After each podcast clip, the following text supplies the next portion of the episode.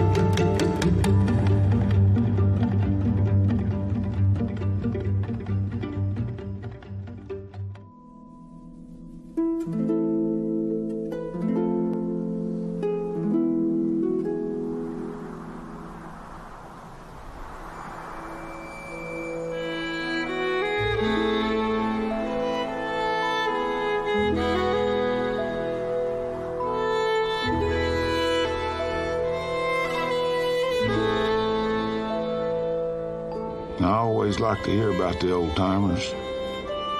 Never missed a chance to do so. You can't help but compare yourself against the old timers. Can't help but wonder how they'd have operated these times.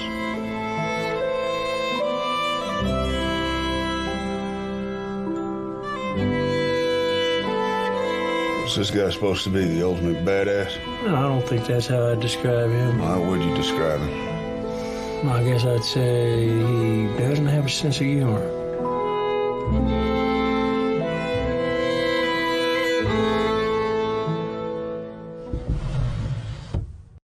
Bless me, Father, for I have sinned.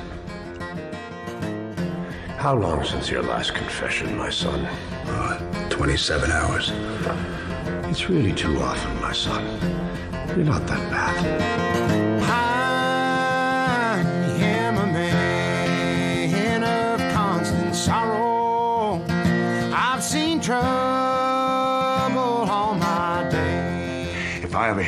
Mouthing Mr. Skank again, it'll be the last thing you say before I have you tossed in jail for colluding in your own abduction. Eddie, I wouldn't, I would never do that. Shut up. عزیزان جان و همراهان همیشگی سلام بیننده تریبون اکران هستید از بخش فارسی صدای امریکا ساختار آثار و جهانبینی برادران کوئن در سینمای آمریکا موضوع تریبون اکران این هفته است. سینمای فلسفی با چاشنی تنز و کمدی تلخ که شاید پیام اصلیش این باشه. اجتناب از واکنش های افرادگرایانه در مواجهه با رنج و دردهای زندگی. Ed Whitlock has been kidnapped. This is blood. My art has been commended as being strongly vaginal, which bothers some men. The word itself makes some men uncomfortable. Vagina. Friends to help me now. He has no friends to help him now. Do you have any idea how crazy you are? You mean the nature of this conversation? I mean the nature you. I've been working on a cocktail called Grounds for Divorce. I am not Mr. Lebowski. You're Mr. Lebowski. I'm the dude. Mr. Maddox? What's up, Peanut? I know it sounds screwy, but you said someone's calling from the future? Good lord. I want you to tell me what these fellas look like. I couldn't really say. He wasn't circumcised. Was he funny looking apart from that? Here's the money. Now I am to get Tom Cheney, and if you are not game, I will find somebody who is game.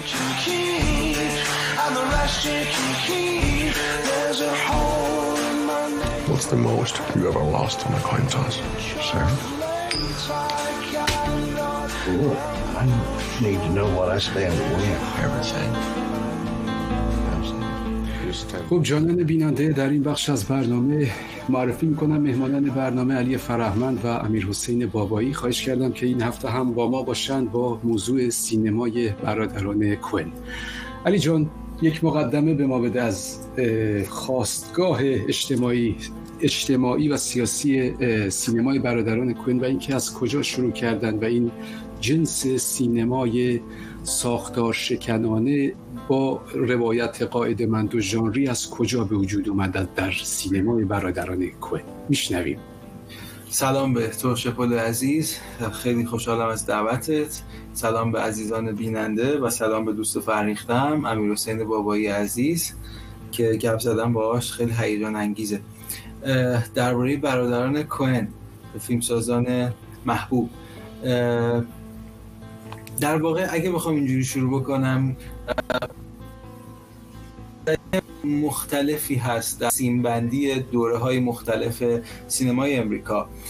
سینمای امریکا از در واقع دهه 80 به بعد یا به نوعی از دهه 70 یک دهه قبل ترش به بعد تحت تاثیر شرایط در واقع یه کمی متفاوت تر بررسیش به این دلیل که شما با مفهومی به نام هالیوود جدید مواجه میشید یعنی نیو هالیوود. برای مثال فیلم هایی که اون دوران مثل بانی و کلاید ایزی رایدر یا گراجویت در واقع بر پرده ها می نشینه فیلم هایی هستند که محصول افول سینمای استودیویی هستند. شرایط اجتماعی و سیاسی تحولات صنعتی پدید اومدن تلویزیون و همون سینما براتی که سر جلسه تارانتینو در دهه هفتاد در رای صحبت کردیم و حتی نقش سینماگر تهیه کننده هایی مثل راجر کورمن به نوعی عامل پدید اومدن پدیده به نام هالیوود جدید هست. هالیوود جدید نقش اساسی در تحولات سینمای آمریکا داشت. در همین زمان موج نوع فرانسه موج نوع آلمان موج نوین اسپانیا یا حتی کشورهایی که کمتر تا اون دوران مورد بررسی بودن مثل چین یا ژاپن هم به قدرتی یا اوجی در سینما و زبان تازه فیلمشون رسیده بودن. نکته اساسی در این دوران اینه که باید بدونیم در نیمه دوم دهه هفتاد هیچ استودیویی حاضر به سرمایه گذاری روی فیلم های پرهزینه نبود. در کنار این تحولات اما موفقیت هایی مثل ایندیانا جونز باعث شد که خود لوکاس مثلا شرکتی رو احداث بکنه و دلش مثلا یه فیلمی مثل ای تی اسپیلبرگ بیرون بیاد. یکی از بزرگترین پیروزی های اون دوران هم که راجبش حرف زدیم مثلا اقتباس تیم برتون بود از بتمن. از این مسیر بود که دوباره هالیوود دست روی تولید فیلم های پرهزینه گذاشت. کمپانی های بزرگ اگرچه تولید مستقل رو ارزون تر می‌دیدند اما کم و بیش فیلمسازانی در هالیوود جدید رخنه کردند که همچنان فیلم های پرهزینه ای می ساختند و به نوعی هالیوود 80 به بعد در واقع این اطمینان خاطر رو دوباره پیدا کرده بود که میشه فیلم های پرهزینه ای هم ساخت. در این حال دورانی که می‌خوایم الان راجبش صحبت بکنیم دوران بسیار ملتهبیه. یعنی همون دورانه که شما با جنبش حقوق مدنی سر و کار دارید شورش های نژادی امتداد پیدا کرده نیروهای رنگین پوستا بحث پاد فرهنگ دهه 60 به پاد فرهنگ دهه 70 رسیده و تاثیراتش رو در دهه 80 داریم می‌بینیم. مسئله جوانان دراگ موسیقی چپ نو دوباره به یه نقطه ای رسیده. موج جدید فمینیزم رو دارید در واقع دریافت می‌کنید. بارقه هایی از ترور کندی ترور مارتین لوتر کینگ مسئله کامبوج تیراندازی به دانشجویان همه اینا در واقع هنوز احساس میشه در این دهه. و در نهایت شما به سینمایی می‌رسید که اگرچه این سینما کاملا هالیوودی محسوب میشه. یعنی با تمام معلفه های سیستم استودیویی حرکت می‌کنه. اما اولا شرایط دوران رو خیلی کامل میشه توش دریافت کرد. و ثانیا شما با مفهوم معلف تازه تری سر و کار دارید. اگر پیشتر مثلا در عصر طلایی هالیوود فیلمسازی مثل آلفرد هیچکاک میاد و سعی می‌کنه با فیلم های سفارشی یا فیلم نامه های سفارشی اثر خودش رو پدید بیاره. اینجا دیگه اثری از فیلمنامه سفارشی به اون معنا وجود نداره. حتی اگر شده فیلمنامه ای رو به تیم برتون سفارش بدن فیلمنامه ای میدن که شبیه به کارهایی که پیشتر کرده. بنابراین خیلی طبیعیه که افرادی مثل برادران کوهن که ابتدای کارشون نشون میده که در واقع به چه شکل به سینما نگاه می‌کنن. حتی اگر فیلم نامه هایی رو مورد ساخت قرار بدن یا ایده هایی رو از هالیوود بگیرن و تبدیلش کنن به فیلم نامه خودشون اثر خودشون رو پدید میارن و این اساسا برمیگرده به سیستم هالیوود جدید. اینکه چطور این رخدادها در رنسانس هالیوود در واقع باستاب پیدا کردن. در واقع اگر بخوایم که یه ذره کلیتر به قضیه نگاه بکنیم و در نهایت به کوئن ها برسیم. سینمای هالیوود جدید سعی می‌کرد هم عصر زمانه خودش حرکت بکنه برخلاف فیلم های هالیوودی پیش از هالیوود جدید. بنابراین خیلی طبیعیه که ما وقتی داریم راجع به برادران کوئن صحبت می‌کنیم بدونیم که کوئن ها معاصران عصر ما هستند اینکه نشون میدن چگونه در عصر پست مدرن میشه زیست کرد و بسترهای پست مدرنیستی که کاملا برآمده از زیست ماست رو به وادی سینما کشید و درباره اونها صحبت کرد انتقاداتی رو به میان آورد و مواردی از این دست. ممنونم علی جان. امیر حسین توضیحات علی رو شنیدیم. برادران کوئن به نظر چگو آیا یک استثناء هستند در قاعده سینمای هالیوود؟ یعنی تونستن جا پای خودش جا جای پای خودشون رو سفت محکم کنن اون ژانر خودشونو و اون فرمت کاری خودشون رو سلام عرض می‌کنم به فرهیختگان بیننده برنامه اکران. شما شکل عباسی عزیز و دوست بزرگوارم علی فرهمند که لباس یک تحلیلگر فلواقع برازندش. برادران کوهن قطعا شپل جان موفق شدن جهان شخصی خودشون رو بسازن و قطعا جز سینماگرانی هستن که اثر انگشت و امضای خودشون رو در حقیقت در سینمای امریکا و در سینمای جهان برجا گذاشتن با نامزد اسکار شدن اسکار بردن. تو جشنواره های مختلفی حضور داشتن و همواره یک پای ثابت سینمای این چند دهه اخیر بودن که اتفاقا جزو کارگردانی بودن که مخاطب عام هم اقبال خوبی همونطور که علی گفت به حال تو سیستم هالیوود یعنی کارگردان کاملا هالیوودی هستن نه کارگردانان مستقلی که مثلا حالا با استاتوی شخصی یا بودجه شخصی خودشون فیلم سازن. اما موفق شدن که از این شرایط نوعی که علی جان به خوبی توضیح داد یعنی شرایط نوعی که بر سینمای امریکا و سینمای جهان حاکم شده به خوبی برای ساختن سینماشون استفاده کنن. اما نکته مهمتر اینه که از نظر من حالا شاید خیلی کلی این حرف به نظر برسه برادران کوهن بزرگترین موفقیتشون اینه که همیشه فیلم کمدی ساختن. یعنی این کمدی بودن فیلم ها در عین تلخ بودن بسیاریش یعنی یک شکلی از تنز تلخ رو به ما اشاره ارائه دادند که در نوع خودش به نظرم کم نظیره.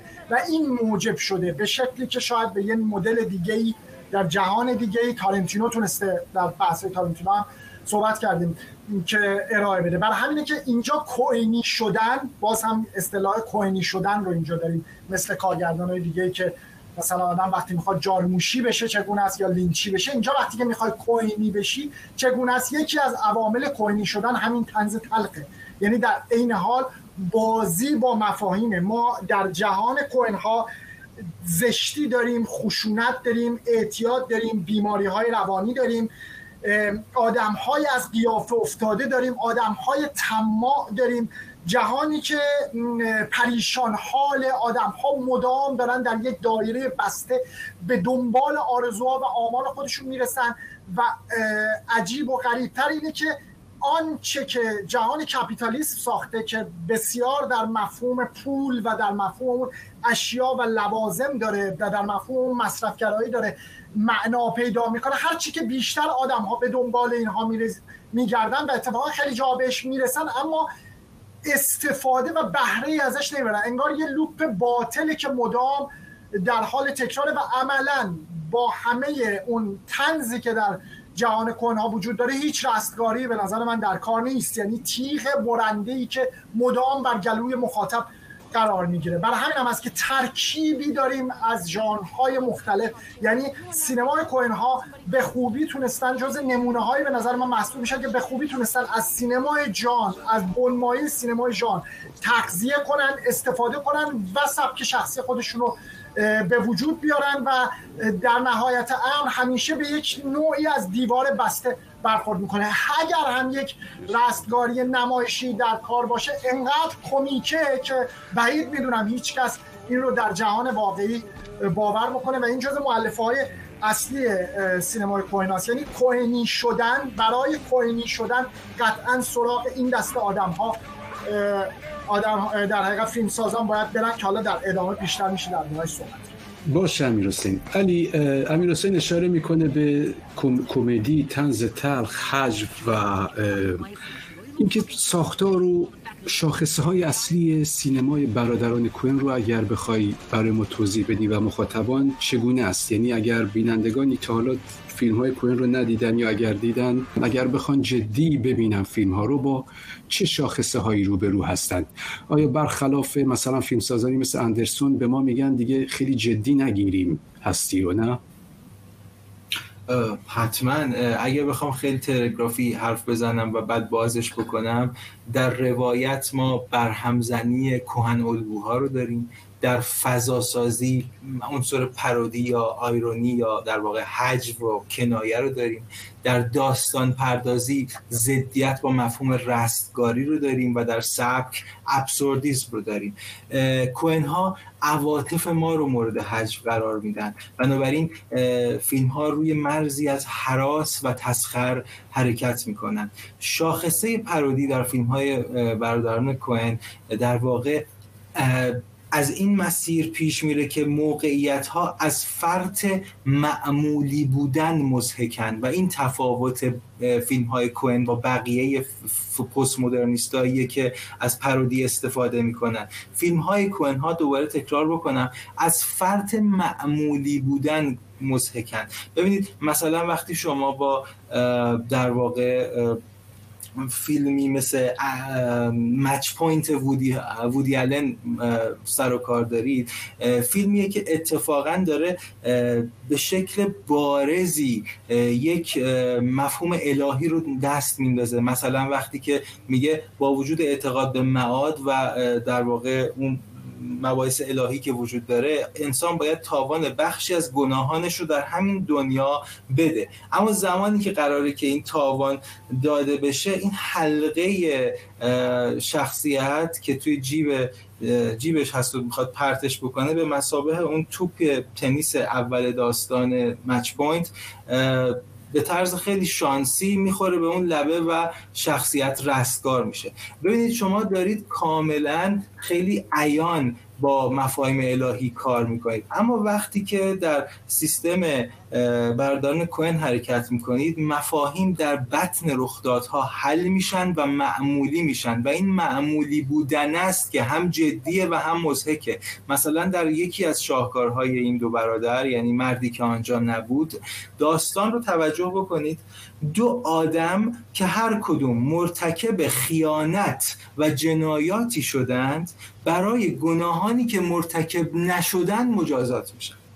و انقدر این قصه جدی حرکت می‌کنه که خب طبیعتا از فرط معمولی بودن مزهکه بنابراین کلیدواژه رستگاری به جای رستگاری به ضد خودش تبدیل میشه و اون رو به یک قرارداد معمولی تبدیل می‌کنه. باز مجبورم این مثال دیگه بزنم که کاملا تفاوت کوهنا با سایر پست مدرنیستا جا بیفته. مثلا وقتی که شما دارید فیلم The House That Jack Built خانه‌ای که جک ساخت اثر لارس فونتریه رو می‌بینید اول با تو کار می‌کنه هی روی برای اینکه مسئله رستگاری رو کاملا متوجه بشی.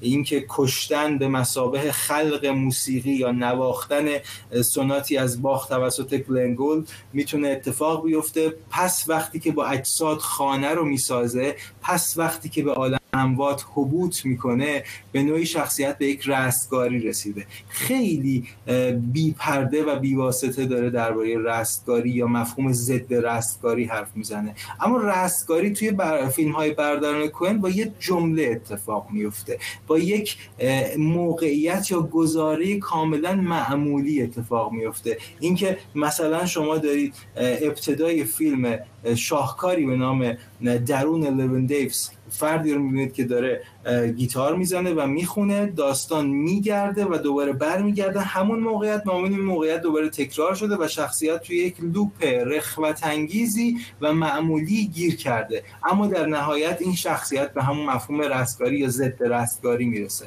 یا وقتی که مثلا شما دارید کمدی سکسی می‌بینید که خیلی ساده از دلش تریلر سیاسی در میاره یعنی Burn After Reading یا پس از خواندن بسوزانیدش. ایشو معمولی توضیح میده. آخرش میگه چه نتیجه گرفتیم از این داستان؟ هیچی. شاید نتیجه گرفتیم دیگه از این کارا نکنیم. می‌بینید یعنی خیلی ساده داره برخورد می‌کنه تا توضیح بده اساسا دنیا انقدر چیز پیچیده ای نیست و انقدر مزهک و معمولی و ساده است که به نظر می‌رسه ما زیاد جدیش گرفتیم. پس سینمای برادران کوهن.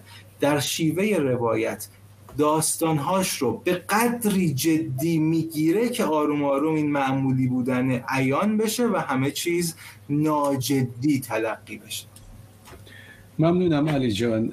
امیر حسین صحبت های علی رو شنیدیم. ببین نسبت سینمای برادران کوهن با اون فلسفه رواقی چطوره که انسان رو به عنوان یک موجود حالا زنده و اجتماعی در واقع برای رهایی از رنج ها پیشنهاد می‌کنه که راهش رو پیدا بکنه و اون راه در واقع دوری کردن از افرادگرایی در واکنش نسبت به رنج هاست آیا سینمای برادران کوهن هم همین روش رو در پیش گرفته؟ یعنی انسان رو به آرامشی دعوت می‌کنه که حالا علی هم میگه که در معمولی ترین حالت مسیح به نظر می‌رسه.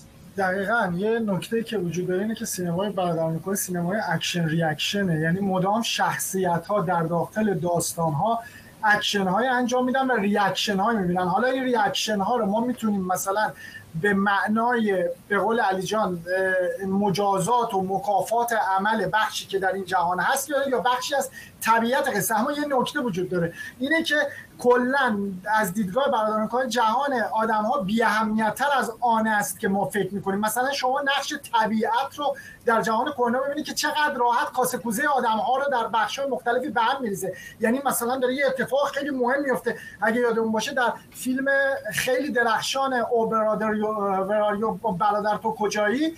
صحنه است که اینا می‌خوان اعدام بشن و لحظه که اعدام میشن یهو یک سیل سهمگینی در می‌گیره و اصلا تمام قصه به یک سمت و سوی دیگه می‌رسه.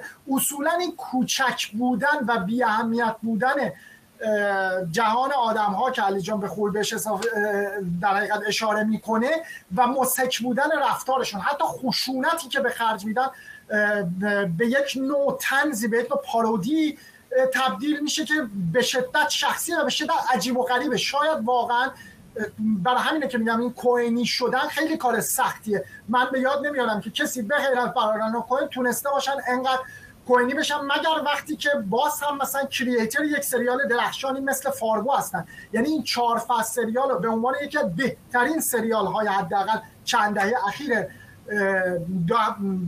دوره سوم طلایی تلویزیون در یا حالا قاب کوچک اینجوری بگیم چون حالا بخش استریم و اینها هم موجوده حتما پیشنهاد می‌کنم به مخاطبان که به عنوان یک سریال بالینی ببینن و ببینن چقدر خوب کارگردانان مختلفی روی این سریال کار کردن اما تونستن کوینی بشن. یعنی از معلفه های سینمای کوین استفاده کردن. همون جهان مسخره و احمقانه همون اتفاقات اصلا واقعا عجیب و غریب. مثلا در یک رستوران یک کسی وارد میشه و می‌خواد یکی دیگر رو بکشه.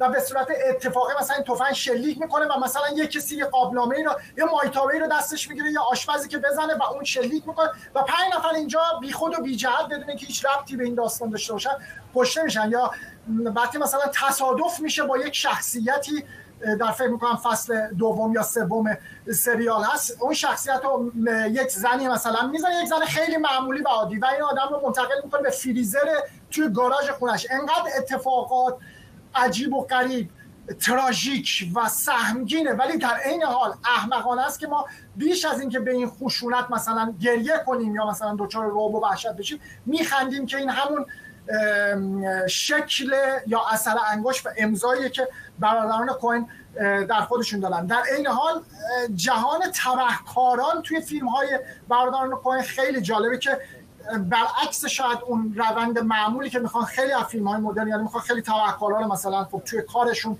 یعنی معکوس آن چیزی که سینمای کلاسیک داشت که تبهکاران یه بچه کسب بکنن و از میرن اینا می‌خوان رو موفق نشون بدن. یک نوع بدشانسی مدام گریبانشون رو می‌گیره که این به نظر من خیلی اهمیت موضوعی داره. در کنار اینکه عناصر بصری که برادران کوهن استفاده می‌کنن باز مال خوده. یعنی در مورد طراحی صحنه و لباس ما باید به این نکته توجه کنیم که بسیار دقیق و درست داره انجام میشه. یکی از درخشان ترین فیلم های بیشک تاریخ سینمای امریکا تاریخ سینمای معاصر امریکا در طول این سه چهار دهه اخیر لبوفسکی بزرگه که یکی از شاهکاراش در همین طراحی لباسه. همه آدم های لبوفسکی بزرگ که فیلم واقعا دیدنیه و میشه فیلم بالینی هم باشه. یعنی همین الانش هم به نظرم یه فیلم کالت خیلی مهمه. میشه بارها و بارها دید و بهش اشاره کرد. همه کاراکترها اینجا لباس مخصوص خودشون رو دارن و حتی موسیقی مخصوص خودشون رو دارن. یعنی این تم هایی رو که ازش استفاده می‌کنن انقدر دقت و نظم نظم کوینی نظم روایت کوینی درش وجود داره که ما می‌تونیم هر کدوم از این فیلم ها رو به عنوان جهان کوین ها بشینیم و بررسی کنیم و بحث اه، در حقیقت تحلیلش کنیم. یا مثلا تو فیلم دیگه که بازسازیه که کاملا به نظر من مال خود کرده یعنی فیلم قاتلین پیلزن لیدی کیلرز که از یک فیلم کلاسیکی الهام گرفته شده. باز هم اونجا هم همینطور که ببینیم غیر متعارف ترین لباس ها و شخصیت های فیلم ساختن که کاملا با جهان بیرونی شکلی از پارادوکس رو استفاده می‌کنن. علاقه وافری برادران کوهن دارن از استفاده شخصیت های نامعقول و یک جوری گروتسک آن چیزی که در واقعیت داره اتفاق میفته برای ما به تصویر می‌کشن. برای همین هم که سینماشون از این نظر بسیار جذاب میشه و به طرز غریبی ده ها شخصیت آفریدن که هر کدوم خارج از فیلم ها می‌تونن به زندگی طبیعی خودشون ادامه بدن. یعنی شخصیت های کاملا زنده هستن که به قول دوستان می‌تونه ده ها اسپیناف در موردشون نوشته بشه ساخته بشه که اتفاقا کلوب طرفداران برادران کوه این کار رو انجام میدن. یعنی جماعتی هستن حالا در شبکه های مجازی که من به چند تاشون برخوردن که میشینن در مورد این صحبت می‌کنن که مثلا این لبوفسکی یا فلان شخصیت بعد از اینکه این فیلم تموم میشه چه زندگی و چه هویتی رو در حقیقت پی ممنونم امیر حسین. علی امیر حسین مولتی ژانر سوال بعدی من باشه با شما و این ترکیب ژانری در سینمای کوهنا علی نوشته بودی به اشتباه گرفته شدن شخصیت ها در م- به صلاح مقاطعی که منطق ما مای بیننده میگه که نباید اتفاق بیفته. برخی از رخدادها. امیر حسین هم میگه بی خود و بی جهت در بعضی از سکانس ها در اون حج و کمدی تق بی چند نفر بیگناه کشته میشن. این این هیچ انگاری است در ژانر سینمای کوهن یا یا موضوع دیگری است؟ این جهانبینی چگونه اتفاق میفته آیا میلی داره به نهیلیستی و هیچ انگاری من, من قبل از اینکه پرسش تو رو پاسخ بدم شپود عزیز چون به گروتسک در سینمای کوهنا اشاره شد یه اشاره بکنم. یکی از معدود مقاله هایی به زبان فارسی که واقعا درخشان درباره سینمای برداران کوهن نوشته شده رو دوست عزیزم امیر پوریا با همین نام یعنی گروتسک در سینمای برداران کوهن نوشته و خواستم اشاره بکنم به اون مقاله و قطعا در طول صحبتم هم بهش ارجاع خواهم داد چون بارها اون مقاله رو همون دوران که چاپ شد خوندم. اما درباره نکته که تو میگی ببین هیچ انگاری اساسا یکی از خصیصه های وضعیت پست مدرنه بنابراین فقط در شکلش یا سبکش به نوعی تفاوت وجود داره. هیچ انگاری در سینمای برادران کوهن اتفاقا هیچ انگاری نیست که شبیه به مثلا سینمای هفته قبلمون یعنی پول تاماس اندرسون از تلخی برآمده باشه. اتفاقا توضیح دهنده همون نکته که امیر حسین میگه یعنی چقدر همه چیز بی اهمیته حالا این بی اهمیتی در چه شکلی اتفاق میفته در اینکه در واقع لحنها و رویکردهای مختلف در هم آمیخته میشه. ببینید وقتی که شما دارید مثلا با فیلمی به نام رویای چی از می‌خوام بزرگ کردن آریزونا رویای آریزونا مال امیل پوستایتاست بزرگ کردن آریزونا کار می‌کنید. دارید یک ملودرام خانوادگی می‌بینید که به ظاهر می‌تونه غمناک هم باشه در پیرنگش. اینکه یک خانواده ای امکان بچه دار شدن ندارن. اما یک لحظه ناگهان میشه کمدی slapstick بعد یهو میشه caper story برای دوستانی که caper story رو خیلی نمی... نمی‌شناسن caper story به داستانهای بزهکارانه رده ب میگن. به سلرایی که خیلی هم ارزون قیمت توی فروشگاه مثلا سوپرمارکت ها فروخته میشه و بنمایه دزدی و قتلای خیلی ساده انگارانه داره. و در پایان هم میشه کمدی های teenager ی. حالا همین فیلم رو در نظر بگید که چگونه شروع میشه. یه دیالوگ خیلی به نوعی ادبی داره. میگه زمین سوخته ای باد تر و تازه را متعفن می‌کرد. می‌بینی فیلم اساسا با این جمله خیلی فاخر و ادبی شروع میشه بعد در نهایت به کمدی تینیجری ختم میشه. به دلیلش در واقع همین وضعیت هیچنگار و بی اهمیت پست مدرنه وضعیتی که نه موقعیت ها و اتفاقات و نه حتی سرنوشت بشر اونقدر اهمیت نداره. یک مثالی هم حسین می‌زنه درباره سریالی که برادران کوئن. البته کارگردانی نکردن فقط خالقش بودن و صحنه ای که در واقع به اتفاق اتفاقی چند نفر کشته میشن. بیایم همین مقایسه رو داشته باشیم با فیلمی از کوانتین تارانتینو یعنی Pulp Fiction. یعنی صحنه که خیلی اتفاقی تیر می‌خوره به عقب ماشین و مغز طرف میپاشه به شیشه. هر دوی این موقعیت ها یکسانن اما روی کردها به شکل عجیبی متفاوتن. تارانتینو اگرچه توضیح میده که هیچ چیزی اونقدر اهمیت نداره اما این اهمیت رو در جزئیات به ما نشون میده. تا توضیح بده چیزی فراتر از این بی اهمیت هم وجود داره یعنی داستان اصلی ما. بنابراین داستان اصلی ما در جزئیات بی اهمیت حل میشه. اما سینمای بردارن کوهن اساساً چیزی رو واجد اهمیت نمی‌دونه که بخواد دو بی اهمیت رو مقایسه بکنه با هم دیگه. پس همه چیز معمولیه. یادمون باشه شاهکار دیگری اینها دارن به نام No Country for Old Men یا عرصه برای پیرمردان نیست حالا یا کشوری یا هر چیزی. اما داره در, با... یه داریم یه فیلم دزد و پلیس می‌بینیم دیگه. یه دزدی یه قتلیه که اتفاق افتاده. تامیلی جونز پلیس داستانه و خاویر باردم هم قاتل داستان. حالا تامیلی جونز قاعدتا باید خاویر باردم رو دستگیر بکنه. چرا باید دستگیرش بکنه؟ برای اینکه یه شخصیت دیگه ای هست که قرار اون کشته بشه.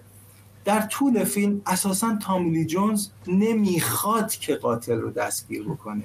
چرا؟ چون حراس داره ازش. چرا؟ چون no country for old men.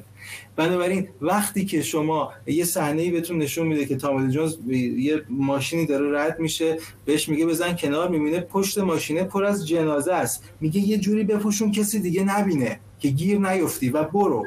برای اینکه میترسه برای اینکه در واقع وضعیت هیچنگاری که توش هستیم همه چیز رو به هم ریخته. پس طبیعیه که فردی که تامیلی جونز نگرانشه که به قتل برسه باز توسط شخصیت خاویر باردم اصلا کشته نمیشه. توسط یه سری مکزیکیا اتفاقی میان و کشته میشن و تموم میشه میره. به پایان فیلم نو کانتری فورمن دقت بکنید. پایان قرار یه اتفاقی رو رقم بزنه. این اتفاق برآمده از پیرنگ کلاسیک باید باشه قاعدتا. پس نمی‌تونه قهرمان رستگار بشه و می‌خوام قاتل رستگار بشه و فیلم تموم بشه. پس وقتی قاتل داره پشت ماشین حرکت می‌کنه خیلی اتفاقی یه ماشین تاق می‌زنه میاد بهش دستش میشکنه و تمام. یعنی داره با تمام معلفه های سینمای هالیوود خودش بازی می‌کنه تا پیرنگ رو به ضد پیرنگ تبدیل بکنه. اما همه اینها در یک وضعیت کاملا رخوت انگیزی پیش میره که به نظر اعجاب برانگیزه که چقدر اینا می‌تونن نابغه هایی باشن که بزنگاه های مهم دراماتیک رو و داستان های عجیب و غریب رو معمولی جلوه بدن. فقط برای بحث آخر اینکه مثلا فیلمسازانی بیان و با مثلا ایلیاد و اودیسه با هومر بازی بکنن در او برادر کجایی؟ یا بیان با کتاب ایوب و عهد عتیق کار بکنن در Serious Man که به قول امیر پوریا مرد جدی معنا نمیشه. از serious as wise میاد. یعنی آدم حسابی. وقتی که شما دارید در واقع فیلم Serious Man رو می‌بینید هم که داره با عهد عتیق و کتاب ایوب کار می‌کنه باز همه چیز خیلی ساده اومده تو دل زندگی ما و کاملا هم معمولیه. نشون دهنده اینه که سیستم سینمای برادران کوهن دست گذاشته روی جزئیات نزدیک زندگی ما و داره به شکل بیواسطه ای تمام وضعیت جامعهمون رو به ما نشون میده. علی جامعه ما منظور اون فرهنگ آمریکایی است؟ به نظرم کل جهان. کل جهان. امیر حسین تحلیل شما رو بشنویم. شما چطور می‌بینی این سبک تلفیقی برادران کوین رو و این نسبتش با فرهنگ و جامعه آمریکا یا به قول علی کلیت جهان؟ البته با این گرته‌برداری از جمله علی که میگه پیش‌فرض اینه که هیچ چیزی مهم نیست که ما بخوایم در سینمای برادران کوهن ناهیچش بدونیم یا ببینیم. به نظرم بزرگترین ریشخند برادران کوهن و نمای یا نماد جامعه امریکا رو می‌تونیم در افتتاحیه فیلم Big Lebowski ببینیم. شما از شمایل آقای دود که یکی از شخصیت بسیار ماندگار با بازی جف بریجز که روب شام پوشیده با صندل شورت مامانتوس مشخصه و عینک آفتابی زده. و داره شیر می‌خره.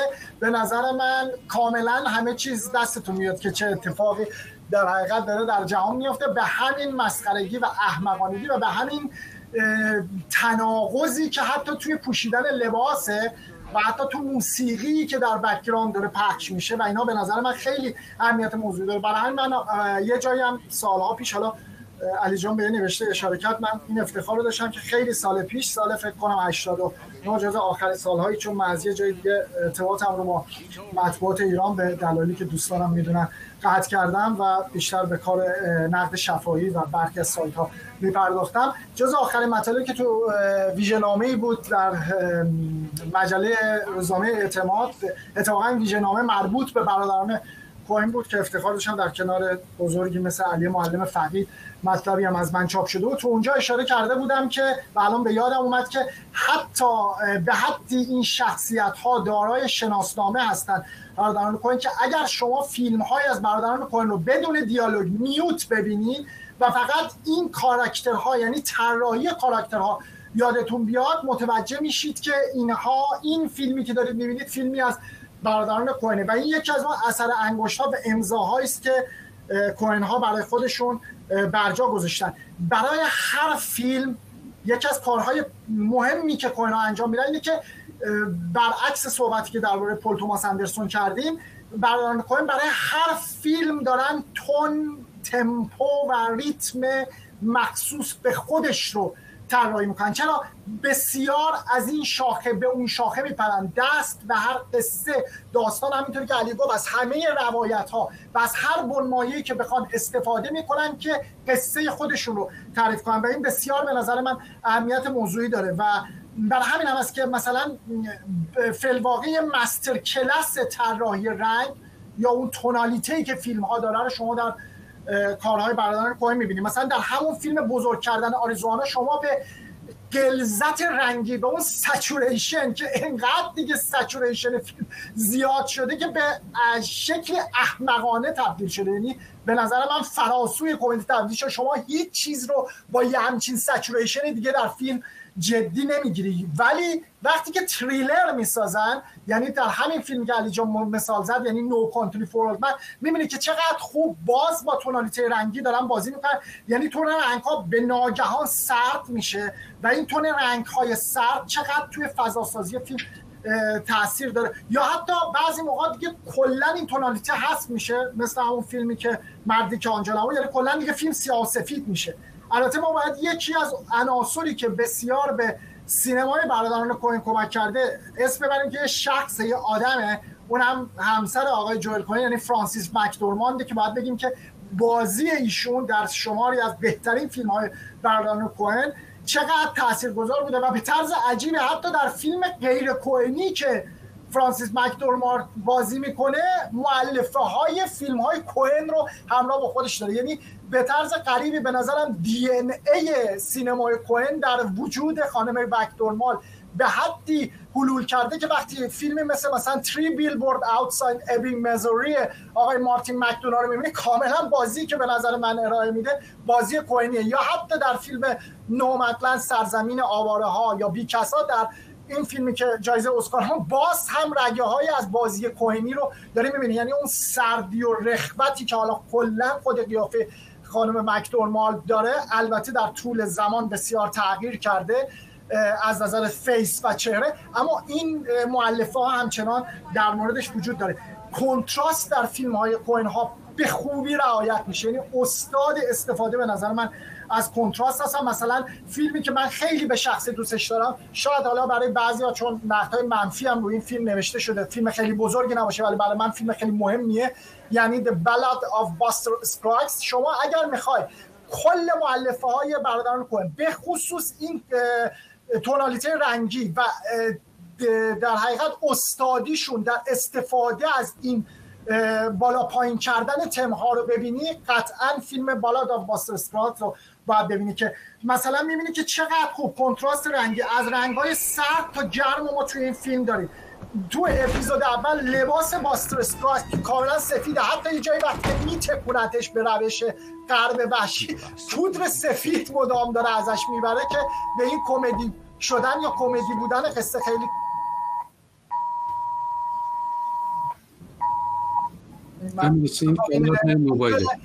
معذرت می‌خوام برنامه بر زنده است. این بوق پلیس کبک بود که در background وجود داشت. من یه لحظه این رو قطع کردم. آلارمی هست که همیشه تلفن ها اگه اتفاقی بیفته برای همه شهروندان ارسال میشه. ارزم به حضورتون داشتم می‌گفتم که این کنتراست رو به خوبی در حقیقت رعایت می‌کنه که لباس باستر اسکراس سفیده و بعد وقتی وارد اون سالن میشه همه سالن سیاه هستن. یعنی یه کنتراست خیلی عجیب غریبی که کاملا به معناسازی که دلش می‌خواد داره اتفاق می‌کنه یا شما تو داستان چهارم نگاه کنید. داستانی که فردی دنبال طلا در حقیقت داره می‌گرده اون landscape های فوق العاده با همون saturation خیلی بالا داریم می‌بینیم. انقدر داریم از این تصویرها لذت می‌بریم. اما وقتی که می‌رسه به جایی که رگه های طلا رو پیدا می‌کنه ناگهان تصویر عوض میشه. تونالیته ناگهان سقوط می‌کنه. خب می‌بینید این کارا کلا توی سینما بسیار ریسکیه. یعنی می‌تونه فیلم شما رو خراب کنه. اما انقدر استادی و دقت در کار کونا وجود داره که اونا بلدن که چگونه این کار رو انجام بدن. چرا؟ لحظه ای که از پشت شخص یعنی لحظه موفقیت پیروزی به نوعی سلبشه در لحظه از بین میره از پشت شخص تیر می‌زنه و ناگهان تونالیته سقوط می‌کنه و فقط تنها رنگی که داره می‌بینه رنگ خونه که داره وجود داره در پشت شخصی که تیر خورده. حالا دوباره شخص میفته داخل گودال و اون لحظه اون شخص نمرده. حالا تیر خورده مثلا از پهلوش رد شده برمیگرده و با تفنگ شلیک می‌کنه و وقتی که بیرون میاد دوباره تونالیته رنگی برمیگرده و سرش یعنی در لحظه اینها رو چقدر خوب برادران کوهن بالا پایین می‌کنه. حالا معنایی که برای ما خلق می‌کنه چیه؟ زندگی به همین سرعت بالا پایین شدن رنگاش وجود داره. همون مسخرگی همون پوچی و همون ابزربی که علی جان ازش صحبت می‌کرده ما کاملا در این اپیزود داریم می‌بینیم. یعنی یک لحظه شما جوینده رگه طلا هستی ثروتمندی. لحظه بعد تیری در قلبت داری و از می‌رفت. دوباره ممکنه ورق برگرده. اگر شما به نظر من سینمای کوهن ها رو با همه غیر جدی بودنشون جدی بگیری بزرگترین آموزه ای که می‌تونی از این سینما برای خودت برداری به عنوان یه مخاطب نه به عنوان یک فیلمساز یا کسی که کارش سینماست اینه که زندگی مثل همین علا کلنگه میمونه. انقدر جدیش نگیر. در لحظه ای که بالا هستی ممکنه پایین بیای و در لحظه ای که پایینی و خیلی ناراحتی ممکنه لحظه بعد بالا بیای و این جز اون نکته هاییه که به سینمایی ترین شکل ممکن برادران کوهن دارن به ما در بیشتر فیلماشون حتی میشه گفت که به تصویر می‌کشن و ارائه. بسیار عالی. علی به نظرت چقدر مورد قبول جنس سینمای برادران کوهن در امریکا یا جهان یعنی به لحاظ فرم و محتوایی که دارن؟ و به علاوه اینکه آیا تمام فیلم های برادران کوهن از این شاکله سبک تلفیقی استفاده می‌کنن یعنی مولتی ژانر خب همونطور که عرض کردم به دلیل اینکه فیلم ها دارن از معلفه های سیستم استودیویی و شکل داستانگویی سیستم استودیویی بهره می‌گیرن پس اقبال عموم دارن. اتفاقا فیلم سازانی هستند که خودشون رو به هالیوود تحمیل نکردن. اون اون مؤلفه ها رو زیست کردن و فقط با زیست پست مدرن اون مؤلفه ها رو به عرصه نمایش گذاشتن. پس حتما فیلم هاشون در واقع از گستره مخاطب برخورداره. اما درباره بحث مولتی ژان فیلم های کوئنا در واقع دو دستن. فیلم هایی که وجه مولتی ژان بودنشون غالبه. یعنی فیلم هایی که متمرکز میشن روی یه خط واحد و هی اون رو از موقعیتش و قالبش و ژانرش توهی می‌کنن.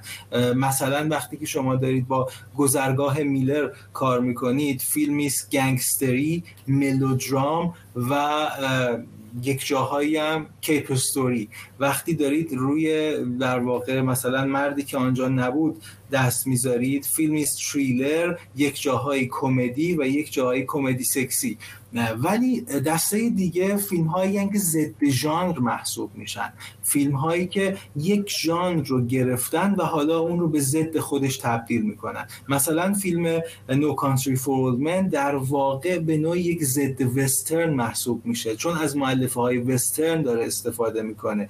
یا فیلمی مثل فارگو یک ضد ژانر پلیسی محسوب میشه. مثلا اگه فارگو رو بخوایم مثال بزنیم ببینید شما دارید در دورانی باید در دورانی فارگو رو بررسی بکنید که این مسئله تبعیض نژادی دوباره به یک نقطه ای رسیده و حالا فیلم اومده با لحن حجوالود خودش شخصیت زن پلیس رو در جایگاه مرد قهرمان قرار داده و حالا این زن پلیس که اتفاقا باردار هم هست قراره که بره و مشکلات رو حل بکنه. اگه دقت بکنید در پایان زن باردار در واقع مشکلات رو حل نمی‌کنه. آدم ها آدم بدا خودشون هم دیگر رو می‌کشن و تموم میشه فیلم.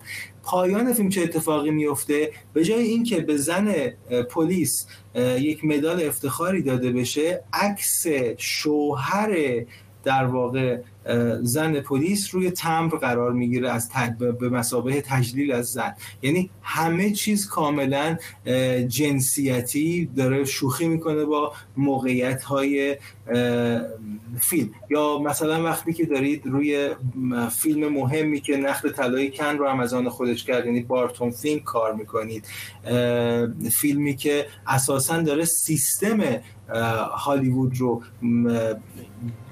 نابود می‌کنه یا نمی‌تونم واقعا بگم حجو می‌کنه چون بیش از حجو داره ویران می‌کنه این سیستم رو. سیستمی که خودش داره توش فیلم می‌سازه. یه نکته یادمون باشه. شاید سه فیلم ساز هستند که توی سیستم استودیویی گاه کار کردند اما همون سیستم رو به لجن کشیدن اولی شاید استنلی کوبریک باشه.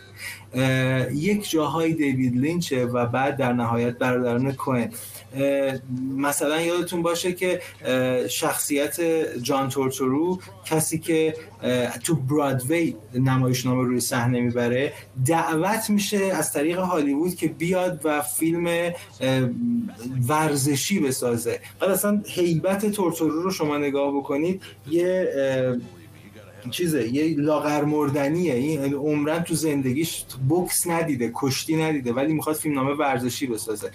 در نهایت شوخی هایی که کوهنا می‌کنن شوخی هایی که به لحاظ نمادین شگفتانگیز و خندهدار واقعا. یه چند یه بسته ای این آدم با خودش میاره از برادوی به هالیوود و این بسته باز نکرده میبرتش دوباره از هالیوود بیرون. انگار این بسته به مسابه استعدادیه که این تو هنوز این تو باز نشده و همینجوری بسته بندی شده دستشه. یه وصله ناجوره. چون دقیقا هالیوود هر آن چیزی از اون فرد رو می‌خواد جز استعدادش بنابراین فیلم ها دو دستن یا ضد ژانرن یا multi ژانرن که هر دوی اینها هم روی در واقع مسیر پست مدرنیزم دارن حرکت می‌کنن. امیر حسین جان دو دقیقه بیشتر وقت نداریم این دو دقیقه برای شما. OK.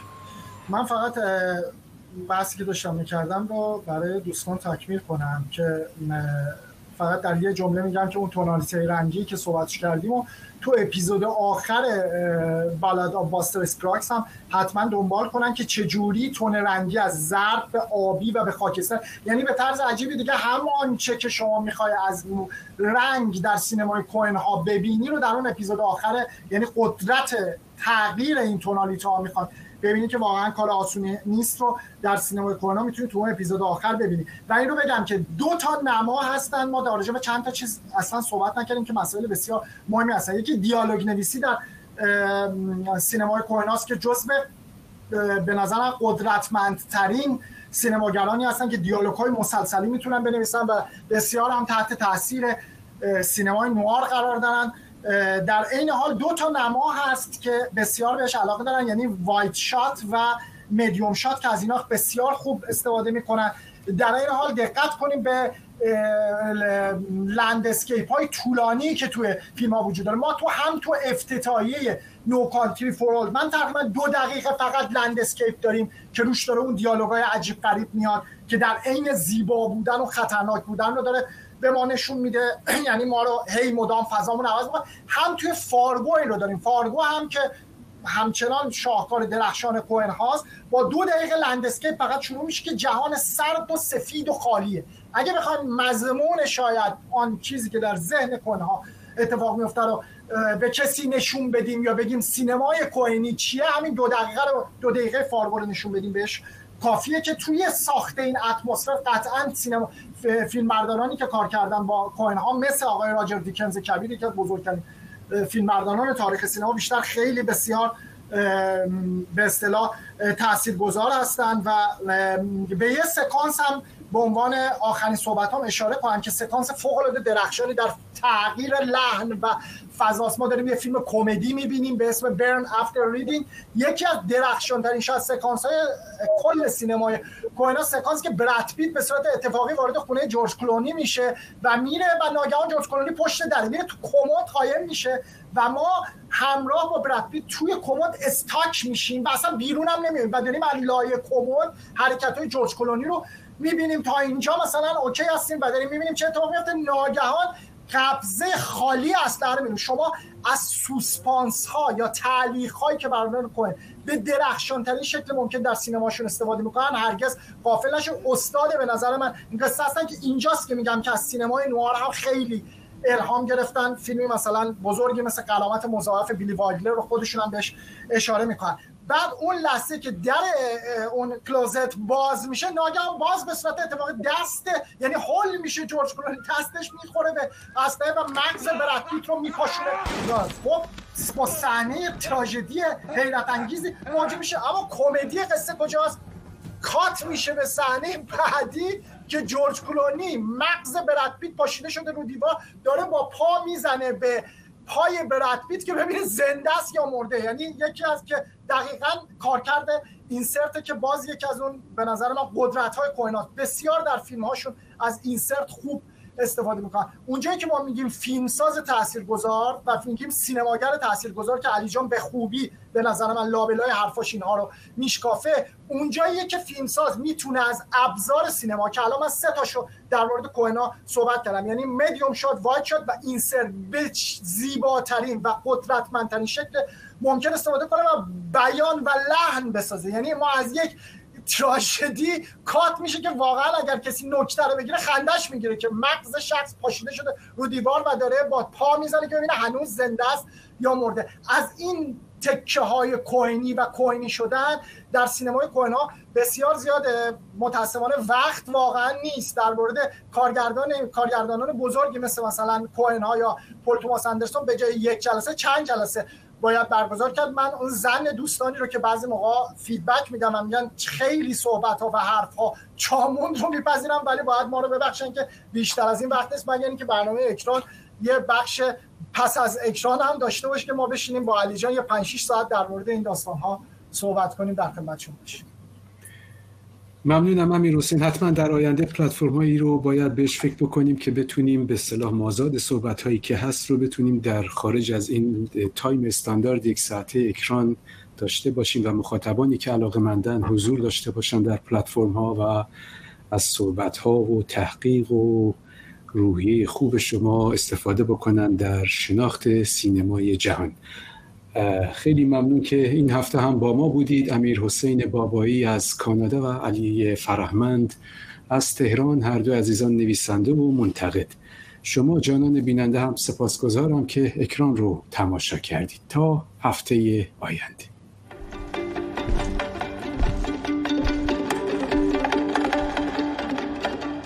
درود مردم شریف ایران. نوید افکاری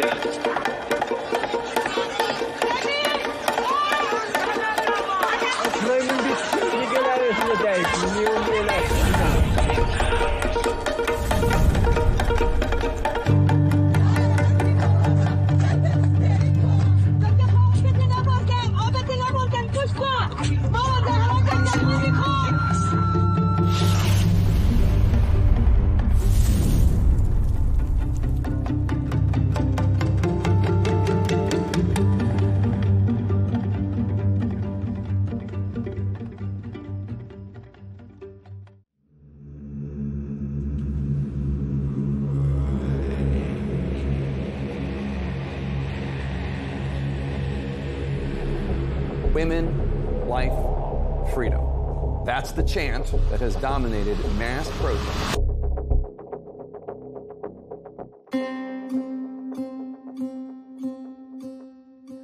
Once again, I am captivated by your love. My nagging endeavors bring me no release. Like a wild mare, I buck the whisperer's reins.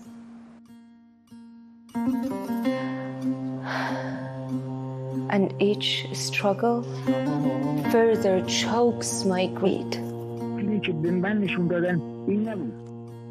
Love is an ocean with no shores to be seen.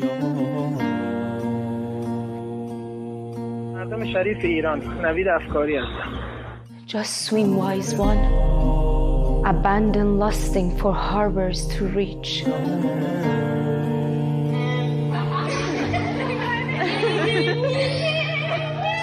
Your loving must be endless, as love is itself. Pushing the limits on what you see and feel. Gaze upon the hideous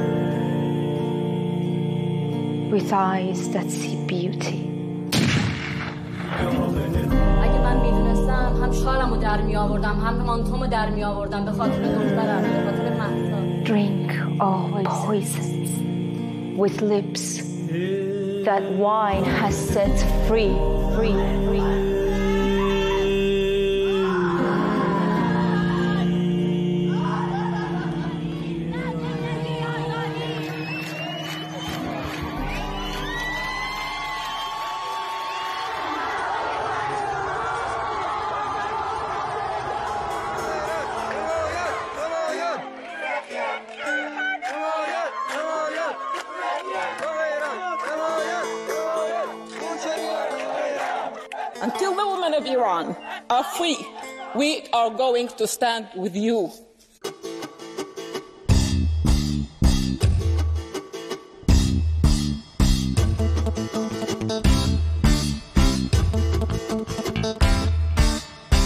فکر نکنم چی میزنم خواهی از من نکنم دهنم تا فکر نکنم چی مزخنم خواب از می نکنم دهنم ارگم کندم ترسو دمی گوید که بیا من جام کنم ارگم کندم ترسو دمی گوید که بیا من جام کنم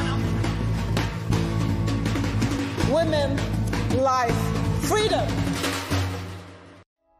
دارم حالا که دارم میرم چند سال گذشت خوشحال باشم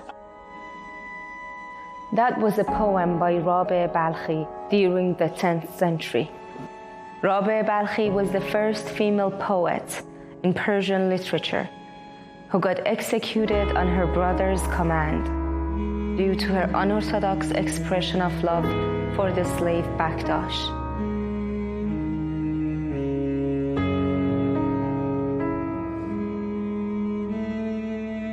Since then, nothing has changed.